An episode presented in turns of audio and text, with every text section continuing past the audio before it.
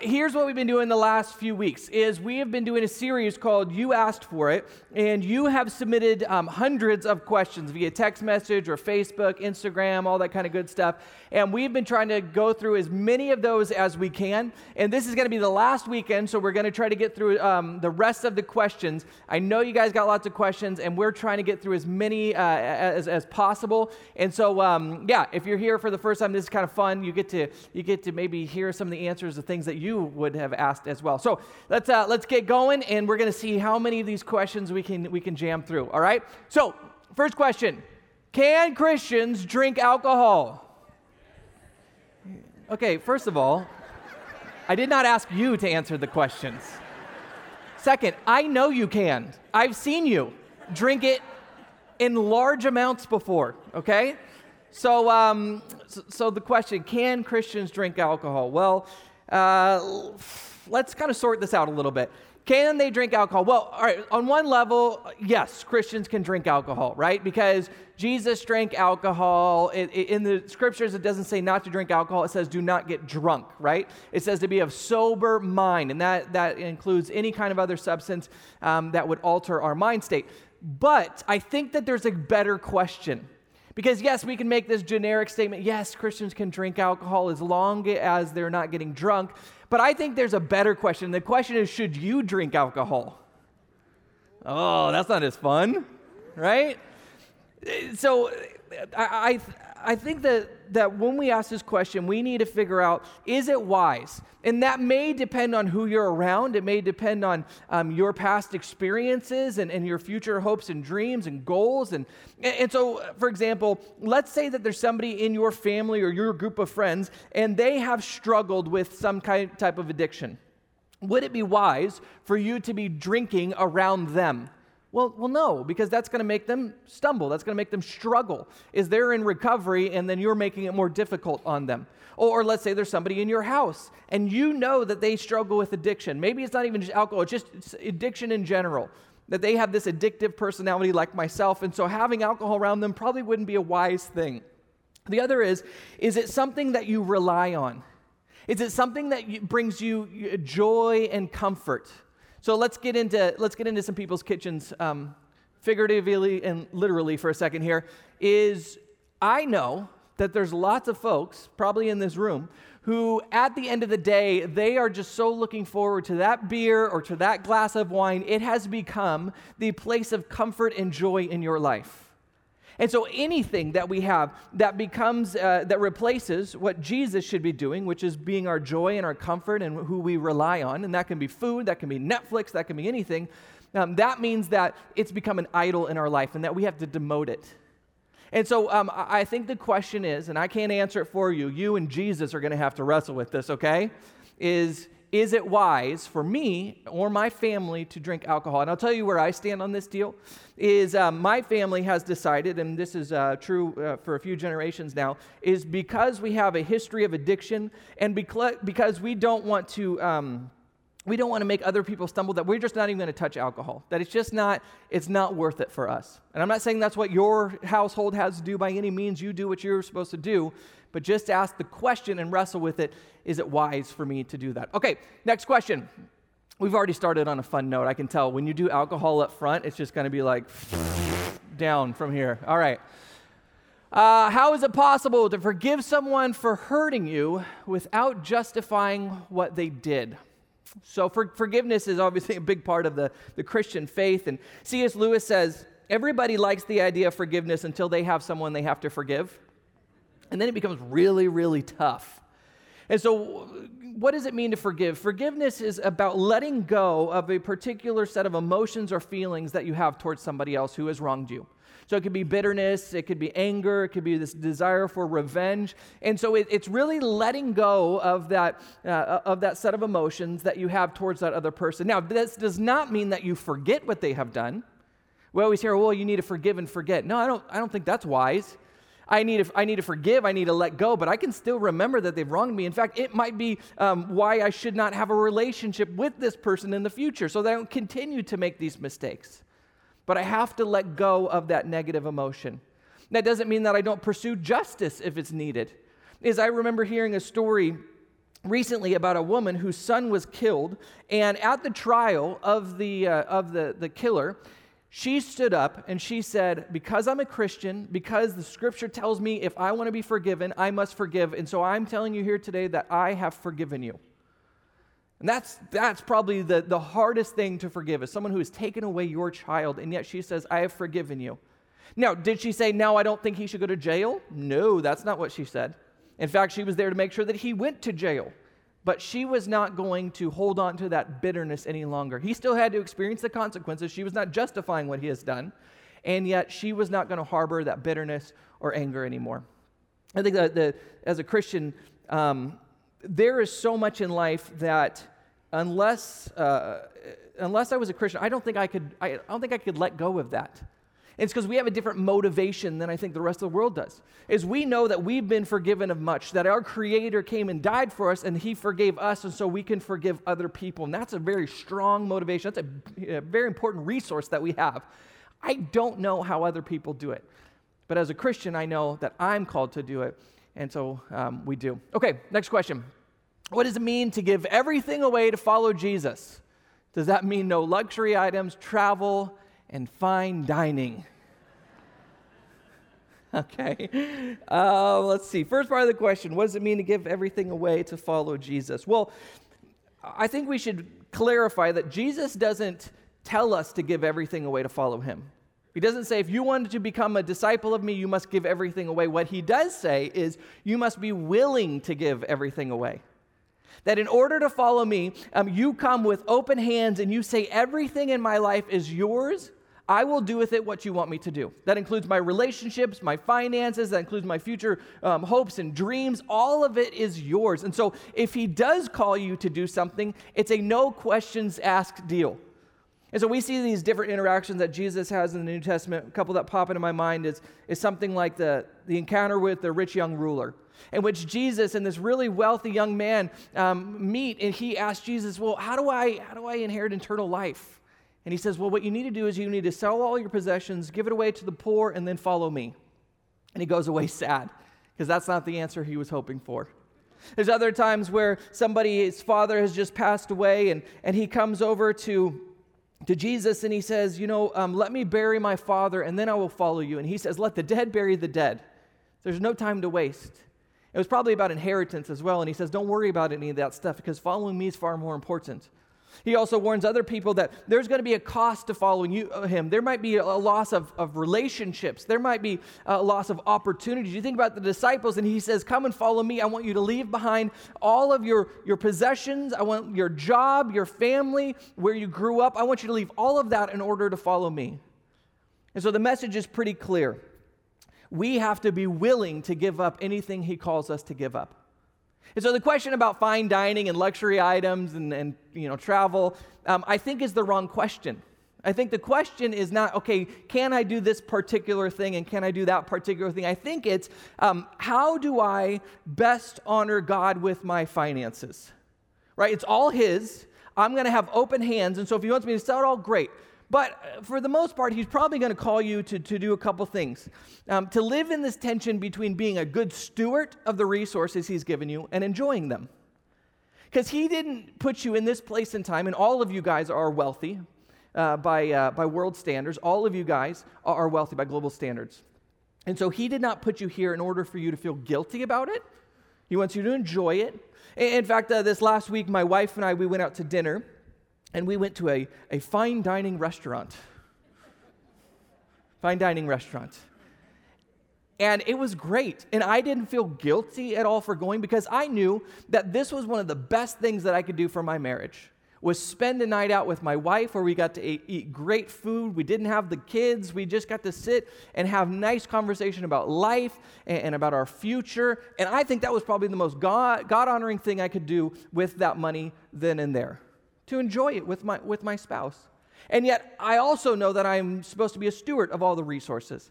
And so, in order to stay in that tension, I think that we have to plan. We got to come up with a plan.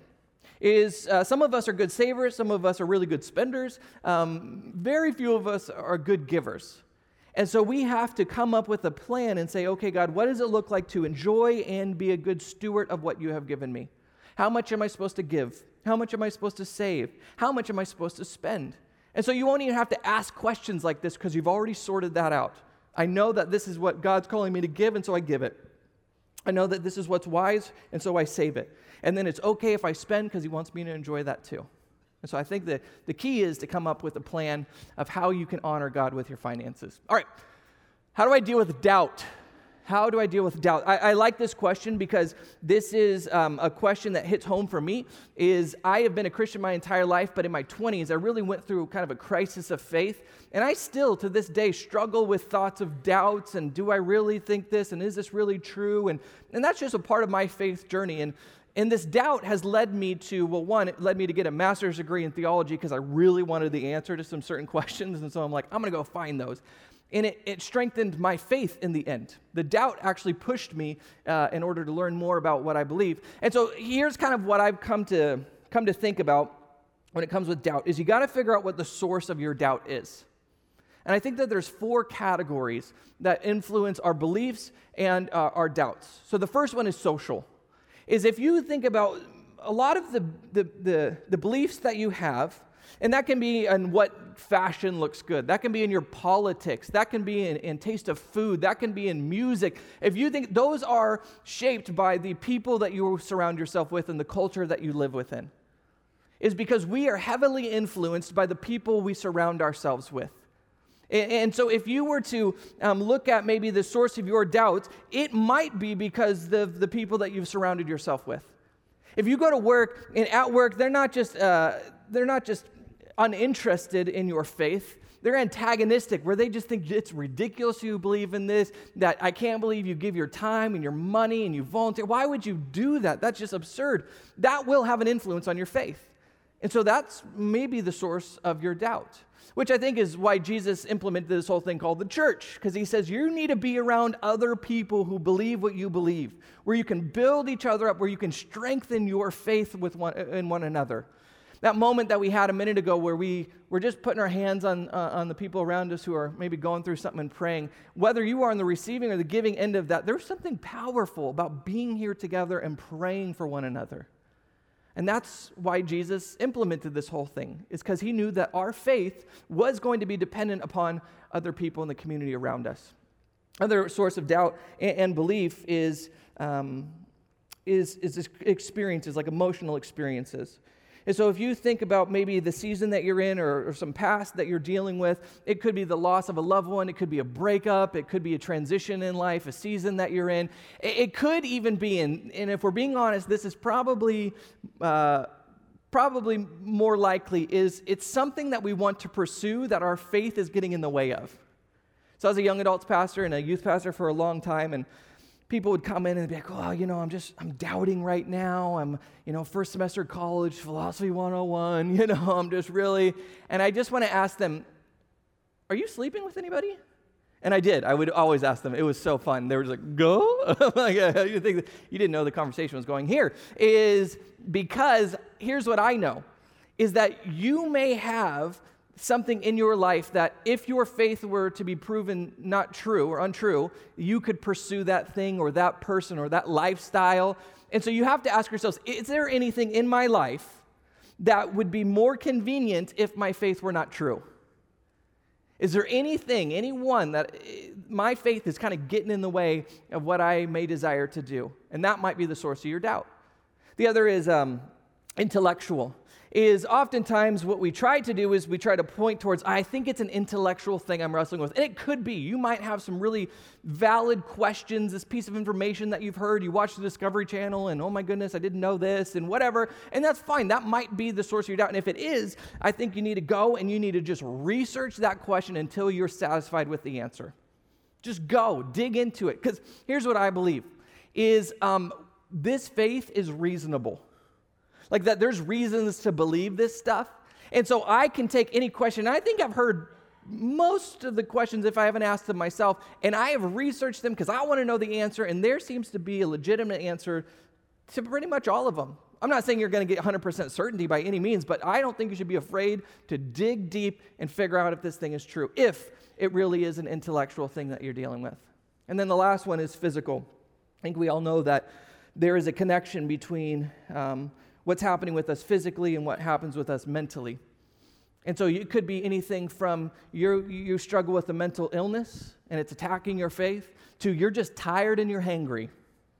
I, uh, I had a I heard a, a, professor talk to a student, and the student was dealing with some doubts and had you know some questions, and it wasn't like they were new questions, but like it was really bugging this person all of a sudden. And he said, you know, before we jump in and we start wrestling with these questions, tell me how, how you're doing with like sleeping and eating, and are you feeling rested? And he just kind of started asking him, just how, how are you doing physically? Well, I'm really tired, and man, I haven't I've been up late, and I've been studying hard. He says, let's just do this. Just take two days, get rested up take a couple naps, make sure you get good night's sleep, then we'll come and we'll talk about this stuff because you know, I just want to make sure that that you're mentally prepared and physically prepared. And by the end of it, he was like, "I'm good. I was tired. That kind of helped it." And it could be that you could just be exhausted and your doubts are really uh, uh, uh, you know, physical, uh, something that's happening physically. Okay, next question. If God created man, who created God? So you probably did not grow up in a pastor's home, um, but I did. And we used to ask questions like this all the time at the dinner table. And uh, we'd wait till my grandpa got in town so that we could actually get an answer because my dad wasn't helpful. But um, we'd ask questions like, you know, if can God make a rock that's too heavy for him to lift? And, you know, just those. And, and this is kind of one of those questions. Um, and I think that if you were to ask this question, you have a fundamental misunderstanding of who God is. So, God, by definition, is this necessary eternal being, meaning he is uncreated. If we're talking about a created God, we're not talking about God of the scriptures. And so, if the God of the Bible does exist, we believe that he exists necessarily, meaning that he, he has to exist, and that he has existed for eternity past. And so, if you were to rephrase the question and you put the definition of God in there, it would be something like um, Who created the uncreated? Well, it doesn't make any sense because, by definition, God is an uncreated being. Now, you might want to push back and you go, Well, okay, then why believe that God has existed eternally? Why not believe that maybe the universe has existed eternally? And I'm sure you know the arguments to this. You get into, you know, the Big Bang cosmology and you get into infinite regress and if there is an infinite series of events, how do we get to today? You know all that stuff. Okay, so well, we don't need to we don't need to jump into that, um, right? You know that stuff? Okay, good, great. All right, can we lose our salvation?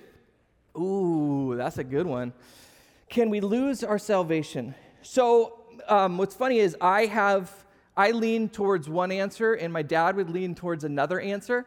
And, um, and so it depends on who you ask, but I lean towards no, you can't. He leans towards mm, maybe you can. And here's why I don't think it matters is because practically speaking, there's really no difference whether you can lose it or you never had it. Because here's really practically how this works is if there is somebody, and maybe it's you, and, and you said that, uh, you know, I'm going to follow Jesus, and you give your life over to him, and then maybe it's for a season, maybe it's for years that you begin to walk away from that faith. Maybe you reject it totally. The question is, were you saved to begin with, or did you lose your faith? And I don't think that the answer matters because the solution is the same follow Jesus. Right? You should follow Jesus. Because either way, you're not in a right relationship with Him. Whether you ever had it or whether you lost it is irrelevant. And so I would say to know where you stand with your relationship with Christ, and you shouldn't be nervous about this, but you should be aware of it, is the, the scripture calls it fruit. Are you making progress? Do you see change in your life? And so, if you were to review the last six months, year, five years of your life, and you were to say, okay, here's where I was then, and here's where I am now, are you seeing progress in your life? in your faith journey? Are you becoming a more loving person? Are you loving Christ? Are you following his commandments? When you do mess up, because we do, are you feeling convicted of your sin? All of those things, I think, are evidences or fruit of where your, your relationship is with Christ. All right, keep going. If salvation is a free gift, why then are we held accountable for how we lived? Okay, so I think what this person is referring to is that the scripture tells us at the end of time that all of us are going to be judged. Everybody on earth is going to be judged. And the, the believer in Jesus stands in front of God as he judges and he reviews all the things that we've done. the things that we've said, the things that we've thought, the, the, the motivations. He is going to stand there and he is going to review all of our good and bad deeds.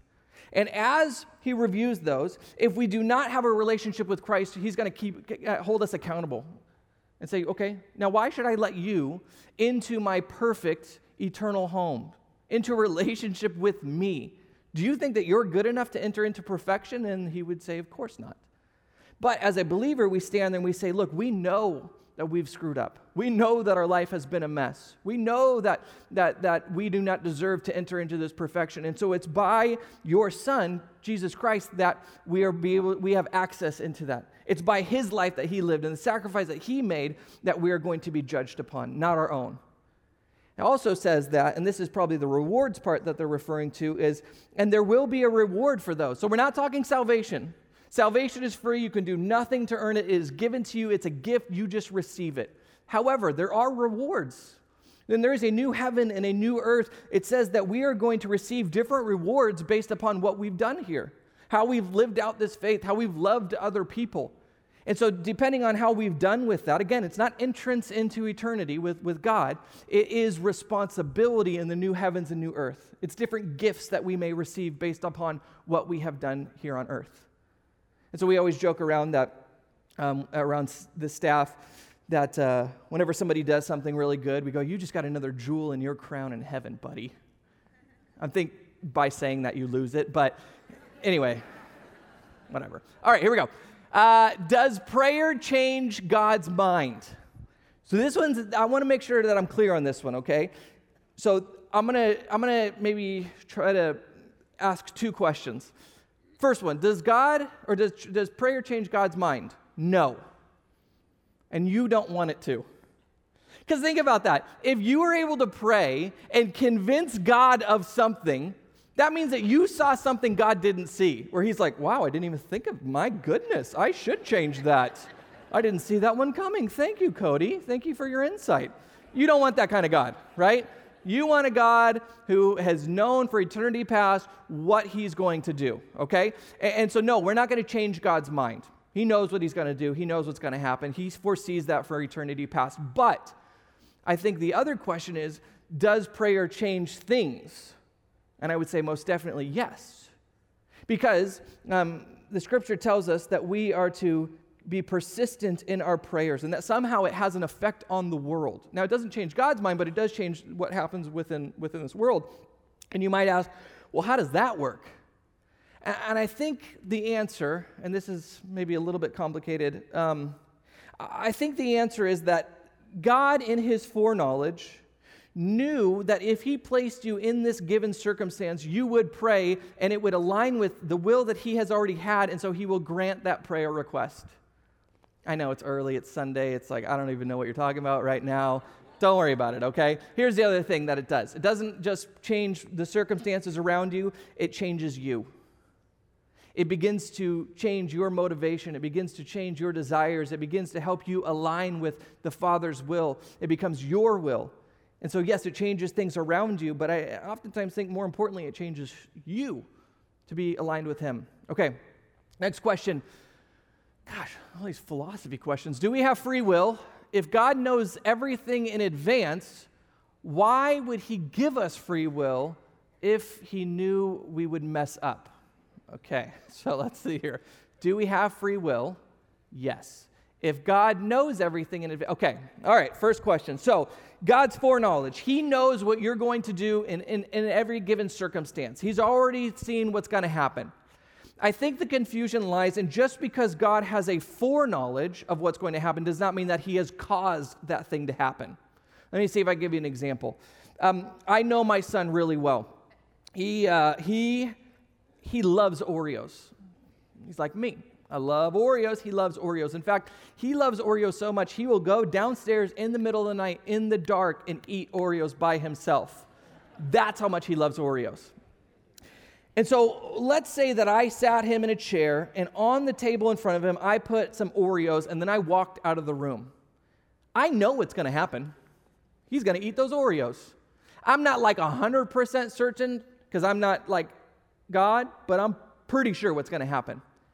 And so when he eats that Oreo, did I cause him to eat the Oreo?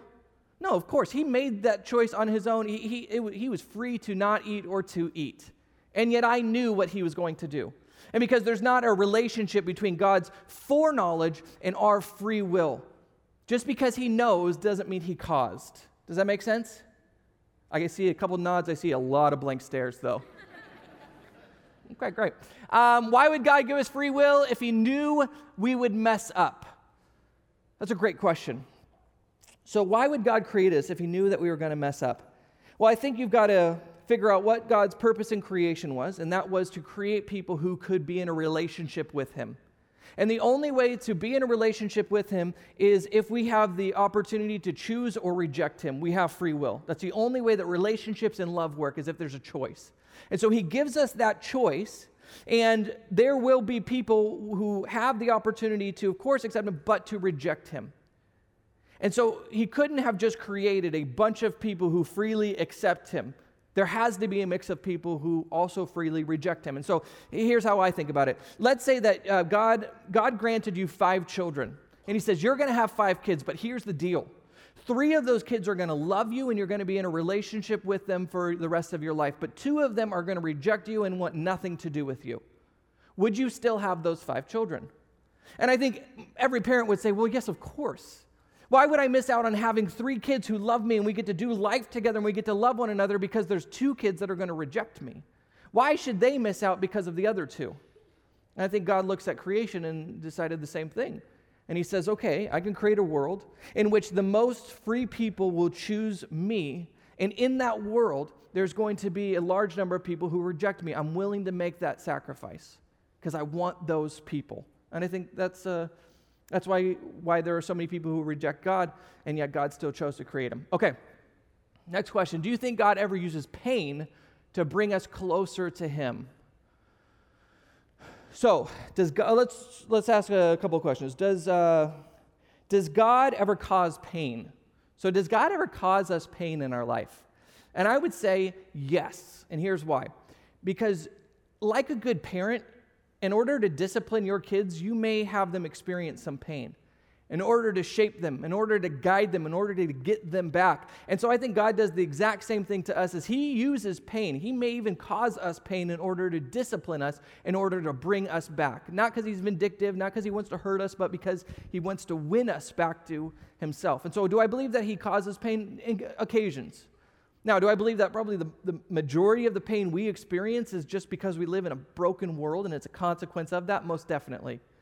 I think it's a consequence of us being messed up and the world being messed up that we experience lots of pain. And so, whether God um, has, has, has done it through discipline or He has allowed it because we're in a broken world, I think that the primary way that God communicates to us in order to bring about real change in our life is almost always through pain. And that is not good news for the most part because we don't like experiencing pain. We wish that He would communicate to us through a large bank account, a hot date, maybe some kids that are great, you know, whatever. God, I can communicate that way, but He's going, eh, you won't listen. You'll think that you've got it all put together if I do that. It's only when you're on your knees and you're begging, Lord, show up, that you're willing to listen. And so, will God use pain? Almost always. All right, here we go. Is it okay to be cremated after death? So, if you're wondering why is someone even asking that question, um, it says at the end of time that. Uh, that we will be resurrected in Jesus. His resurrection is like the first fruits. And so we'll have these resurrected bodies. And so they're wondering, well, if I'm cremated, then what happens, you know? And here's what I've realized about this because I've had uh, lots of people ask me this. Everybody's going to be cremated. Some people just quicker than others. Right? Like, think about it. You will return to dust. Some people will do it immediately, some people it'll be over time, but everybody's going to be cremated.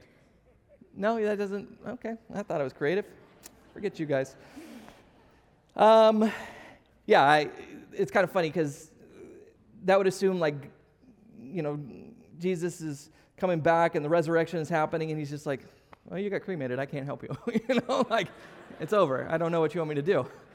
It's like I created you once, you messed it up. It's over. All right. Like, um, I'm pretty sure he could do it again. You know, he did it the first time. Wasn't that hard for him, I don't think. Okay. Uh, do you have to be baptized again if you were baptized as a baby? Great question. So, um, some churches, they will do baptism for infants and for children. And uh, a lot of those are really just the parents dedicating to raise their kids in a, a, a, family and a household that loves Jesus. And we do the same thing. It's called dedication, and we have people stand up here. And, and that's really a choice that the parents have made. And so when we're talking about baptism, we have to understand baptism is about you proclaiming that there has been an internal change, and this is an outward expression of what's happened. And so when you're baptized as a child, that, that is a commitment that your parents are making, but you had nothing to do with that unless you know you, you, you really understood what was happening but i think most of the time we're talking about infant baptism. And so if that was a choice that your parents made but you didn't make yes then you should get baptized. Because it's a choice that you have made not your parents. And so you want other people to know that this is something that i have committed to do. This is who i have become. This is the new person that i have been made. And so i want everybody to know about it. So okay. Why is it so bad to sleep with your boyfriend before marriage. All right. Um, if you were here during the series Love Handles, I did a sermon on this, and it was um, eros. We talked about the Greek word eros, and I go through the whole explanation. So go back and watch that if you want more, more thorough explanation. But here's kind of the, the bullet points. And I was a youth pastor and a, a young adults pastor, and so I got this question like once, twice a week. Um, and so here's what I would say First answer is the answer that you're not going to like, which is because God told you so. And I try to teach my kids that answer all the time because they'll be like, well, why? Why? Why? And it's like, because I told you so, because Jesus told you so. Get over it. You're going to have to learn to just deal with this, all right? Because Jesus told you so, because God told you so. Now, there is an explanation as to why. And we have to look at what God had intended when He created sex. See, sex was, was His idea. He invented this. And so he understands how to best use this good gift. And like any good gift that God gives us, it's fragile. And if we use it incorrectly, there's going to be consequences. And so sex is probably one of the greatest gifts that he gives, but when it's used incorrectly, can be so destructive in our lives and in the world around us. If you think about, and I asked this question during that series, if everyone in the world just followed this one command, everybody in the world only had sex inside of marriage between a man and a woman. That's it. Can you imagine the world that we would live in? Imagine the, the, the pain that we'd be able to avoid. There would no, no longer be STDs. Our abortions would be probably non existent. Um, infidelity, all the pain and regret that we've experienced, all of these things we would be able to avoid if we just followed this one command. And it's because God created this gift and He says, use it the way that I have designed it. And if you don't, there's got to be consequences. And so I think the answer uh, to, to this question would be well, you may experience temporary pleasure, but there's going to be a consequence for it. And I don't know what that is. I don't know how that's going to play out, but I do know that I would rather avoid those consequences than experience them for a short uh, time of pleasure. Okay. Uh, Okay. How is the Trinity three? Oh, I'm out of time. Okay. How is the Trinity three in one? Last question. We'll just end on a fun note. Um, okay, so the Trinity. Here's the big idea. Scripture talks about the Trinity as three persons. We've got the Father, the Son, and the Holy Spirit. And they are three persons and they are distinct from one another. Okay, so the Father is not the Son, the Son is not the Spirit, Spirit is not the Father. They're all distinct, three persons, and yet they are one being, the Godhead. And so it's three in one. Now, how do we make sense of this? In, in all analogies kind of break down to some degree when you're thinking about the Trinity. And it's not because the Trinity is inconsistent or incoherent, it's because it's really, really tough to understand. It's, it's you know, above our pay grade. But here's the best that I can do when I think about it is imagine that you have a three-sided pyramid. Okay, you've got a three sided, imagine this in your mind. You've got a three sided pyramid. And this pyramid is translucent. You can see right through it. And so this three sided pyramid has three distinct sides that they are all different from one another. And yet, when you look through one, you can see the other two. They're one pyramid, they're one being. There's three distinct faces, there's three distinct persons in there. But yet, when you look at one, you can see the others. Does that make sense? No? We're, we're working on it? I'm going to pray for you. Okay, here we go.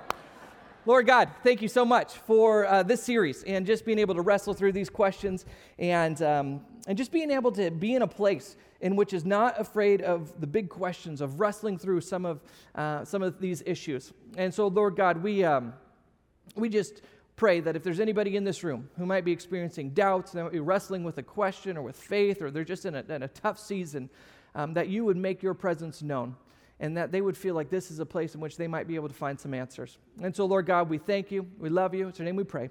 Amen.